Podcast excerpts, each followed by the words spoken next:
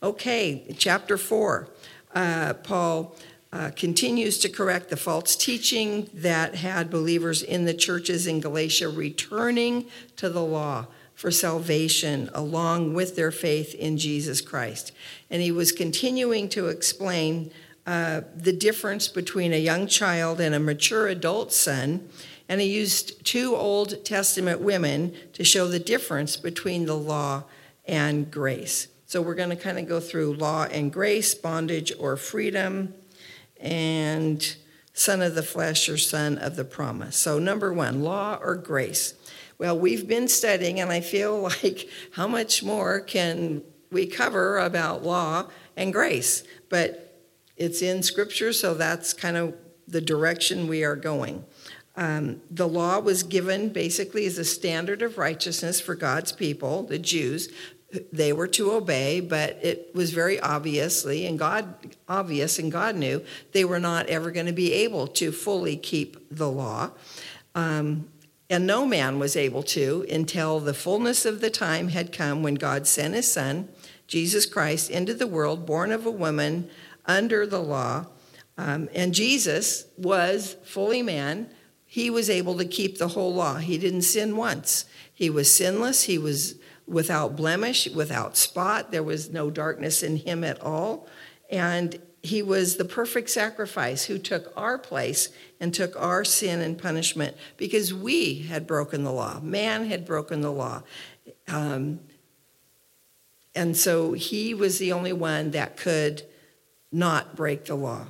So God, through his grace, which we know is his unmerited favor, he gave his only begotten Son, and whoever believes and puts their trust in Jesus will be saved. Uh, because they're trusting in Jesus' finished work on the cross, not their own works to save them. The false teachers said believers had to adhere to the law. They had to adhere to the Jewish traditions and religions and rituals. And the Lord said through Paul, no, don't go back under that bondage. You don't have to obey the law to be saved. Just put your trust in Jesus. And he said, You have basically put your trust in Jesus, so don't go back to now trying to add anything uh, that you need to do to ensure you are saved. Now, through faith, you are now adopted, no longer a slave. I love that, that Chris picked that song. No longer even a young child who still needed a tutor. But when we've been adopted, yes, when we're born again, we're like a babe in Christ and we need to grow and mature. But in the position we're given when we are adopted into God's family, we are adopted as an adult son. It's not like the Lord went through all the orphanages and said, I'll take that one and that one and this one and this one. No, when we put our faith and trust in Jesus Christ, He adopts us. We become part of His family as an adult who is ready to receive the inherited promises, who become, we become a joint heir with Christ. It doesn't depend on our maturity level as we grow in the Lord. We are adopted into God's family as an adult son and heir to the inheritance. So, are you relating to God by being under the law, by working for your salvation, by working for His good pleasure, or are you accepting His grace, being under grace through faith in Jesus' finished work on your behalf? Okay, number two, bondage or freedom. If you are in a relationship with God through obedience to the law, then you're still in bondage. You're still under the law. You're still trying to earn and work your way towards salvation. You're not free to enjoy the privileges of being in the position of an adult son who's been adopted by God. Through faith, we become part of God's family.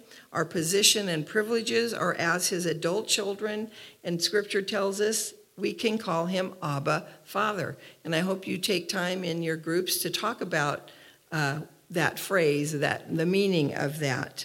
Um, but it basically is referring to a term of intimate relationship. It's Abba, father or Abba the father or my father. So you're talking about an intimate relationship. Now, all people are not children of God. You've heard people say, oh, well, we're all just children of God. No, we're not all children of God. We're his creation.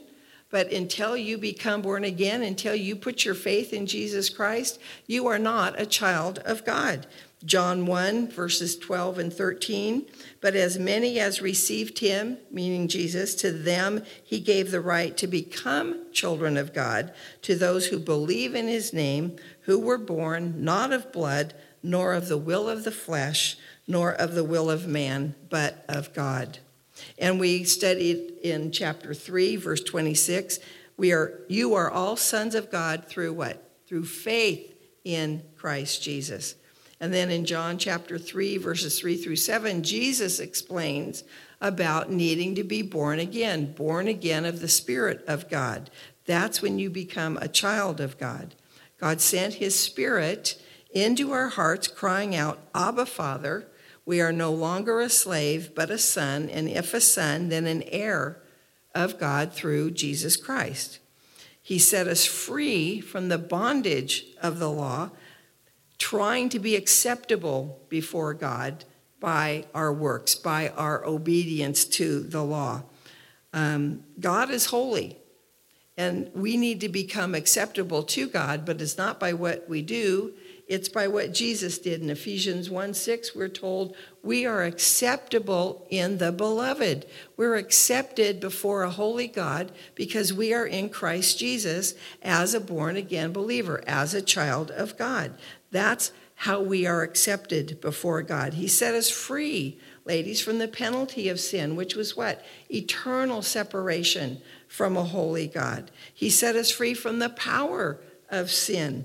We can cast off the works of darkness. We can put off the old man, put off the deeds of the flesh, reckon that old man dead, and we're to walk in newness of life. We're to put on the new man because we've been set free. We have that power now to do that. We don't have to give in to our flesh. We don't have to give in to the world. We don't have to give in to the temptation of the enemy. He set us free from the power of the enemy, and He's given us armor and weapons to use to stand and withstand against the enemy that ensure us the victory. 2 Corinthians 10, verses 3 through 5, talk about our weapons are not carnal or fleshly, they're mighty through God to the pulling down of strongholds. And Ephesians 6, 10 through 18, we learn about the armor and the weapons that we wear to stand against the enemy. So he's delivered us from that uh, uh, bondage of having to be under that. Romans 8:37 says we are more than more than conquerors through him who loved us. And he will set us free one day, and I think one day soon, from the presence of sin, from the presence of evil, from the presence of these sin natures, from the presence of the pain and the sorrow and the, the enemy um, when we go home to be with him, when he comes for his church. Either way, when we're there with him, we will be delivered completely from the presence of sin. So we have to remember, right? Galatians 2:20. I've been crucified with Christ. It is no longer I who live, but Christ lives in me. And the life which I now live in the flesh, I live by faith in the Son of God who loved me and gave himself for me. So, are you living in freedom by faith in Jesus, or are you living in bondage to the law? We love God because He first loved us. And we should want to please Him. We should want to obey Him. We should want to do those things that we know bring Him pleasure um, and make right choices, keeping Him first in our life, keeping Him and the things of the Lord as our priority. Why? Because we have to? Because we're obligated to? Because it's a sense of duty? No. Is it because we're afraid he's not going to love us if we don't? No, it's because we love him.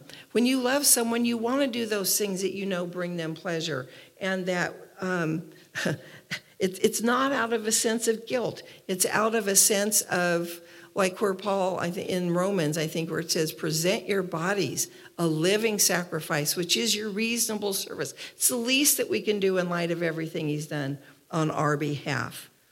All of us on any given day are going to sin. We're going to say something, do something, think something that we regret or that we have to ask the Lord to forgive us for. So none of us are ever going to be able to adhere to the law. And when we put that on, it's a bondage. We're going back into bondage and it's a burden for us.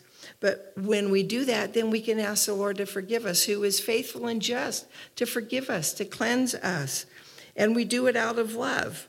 We ask for forgiveness. We want to be cleansed. We want to be close to Him out of love. Yes, the Bible says to obey is better than sacrifice, and rebellion is, is a sin of witchcraft. So we know God does not want us to be disobedient, just like we don't want our children or our grandchildren to be disobedient. But God knows what's best for us. And those things He tells us not to do are for our own good. It, it's for our best interest, or, or things that He wants us to do are going to be a benefit for us, not because He's just, well, just because I said so kind of thing. We're free to choose, and if we choose to disobey, He's still going to love us, and He's going to chastise us. He's going to discipline us like any loving father would do. If a father or mother does not discipline their child, it kind of indicates that they don't really love them enough to do so because you want your very best for your children. Well, God wants His very best for us. So we should want to obey Him because we love Him. We should obey Him because we want to honor Him. We should obey Him because we have freedom to do that, not to earn His favor or His love. Okay, number three are we the son of the flesh or son of the promise? Now, Paul knew the Jewish believers that he was writing to, as well as the Gentile believers, but in particular, the Jewish believers would understand what he was saying, what the point he was making when he brought up these two women from the Old Testament. Abraham had two sons, Ishmael and Isaac, and hopefully you filled out the chart in your lesson that indicated and gave differences between the two. But Abraham was promised a son through whom would come his descendants that would be as numerous as the stars in the sky. And that was Genesis 15, 1 through 6. And we know Abraham had a wife named Sarah. She had not given him children, she had been barren, and she had an Egyptian maidservant named Hagar. Well, Sarah con- convinced Abraham to get um, Hagar pregnant since she and Abe were getting older quite a bit older, and they were not producing their own child. She wanted to help God out. Anyone here know that feeling? Things aren't happening when you think they should happen. And so you think, you know, maybe this is what God wanted me to do all along. I think I'm going to do this. I think I'm going to help God out. God needs my help. Wrong. No, He doesn't. He doesn't need your help. And we know He did not need Sarah's help. But what happened, we know right? Hagar did get pregnant, and um, we learn through it God's timing is not our timing, His ways are not our ways. He's God, we're not. And we learn, we should learn great lessons through what happened with Abraham, Sarah, and Hagar. But Hagar gives birth to a son named Ishmael, and it caused all kinds of trouble. Still today, Ishmael's descendants, the Arabs, there's, there's issues that we are still experiencing today but because of uh, this act of disobedience, an act of trying to help God out when he didn't ask for help. But Abraham at 100 and Sarah at 91, well past childbearing age, did give birth to a son, Isaac. God told them, name him Isaac. And a few years after that, Hagar and her teenage son were sent away because Sarah saw Ishmael kind of scoffing at Isaac, and she already knew there was going to be trouble. And so he was sent away. Well, we know Abraham, um, you know, that he did that, and yet God met Hagar did promise descendants to come through Ishmael, but they were not the sons of promise. They were not the sons that would be considered sons of Abraham. And we also know that Abraham was willing to offer his son Isaac. Now, Isaac would have been a young adult male at this point. He was not some child. He carried the wood to the altar where God told Isaac or Abraham to put Isaac on, and he was willing Abraham was willing. He believed what God had told him that the descendants would come through Isaac. So even if Isaac was going to be dead on the altar, God would somehow be able to, to handle it. Well, we know God provided himself a sacrifice. We know that all pointed to Jesus being our sacrifice, the Father offering his Son, the Son being willing. There's so much there that we can learn about Jesus as our sacrifice and God's, the Father's love. But Paul points to Hagar as representing the bondwoman, the one that was a maid servant, the one that was in bondage, more or less. She did not have freedom. Sarah had freedom. And the law that Hagar represents, it brings bondage, where Sarah brings the freedom when you are that child that comes through her Abraham's line through Sarah, through Isaac, the promised one who came to set us free, and that's Jesus Christ. Uh, Paul continues in chapter 5, verse 1, which we'll get into next week, but he says, Therefore, stand fast in the freedom you have in Christ. Don't go back into the bondage of the law. Be the son of promise. Be a child of the free woman, not a child of the bondwoman. So I would ask, whose son are you? Whose child are you? Hagar, the son of the bondwoman, or and being under the bondage of the law, or the child of Sarah, that son of promise, the free woman, because you put your faith in God's free gift of grace. Let's pray. Lord, thank you that you have set us free. And Lord, I pray you continue to deepen our understanding of what this means in our life, Lord, that it's your grace, it's by faith that it does produce good good works, Lord, because of our faith when it's living, when it's real because we want to do those things that please you, not to earn our salvation. So thank you for, for paying it in full. Jesus, thank you for declaring it is finished and that you died in our place and have given us new life, that you've adopted us into your family and we can say, Abba, Father, because we are a child, no longer a slave, but we belong to you. And we thank you for that, Lord. And I pray you bless the discussion groups, Lord and uh, just continue to give us understanding of your word and how it applies to our life, that we might walk in that freedom, choosing, Lord, to do those things out of freedom and out of love that will be pleasing and honoring to you. In Jesus' name, amen.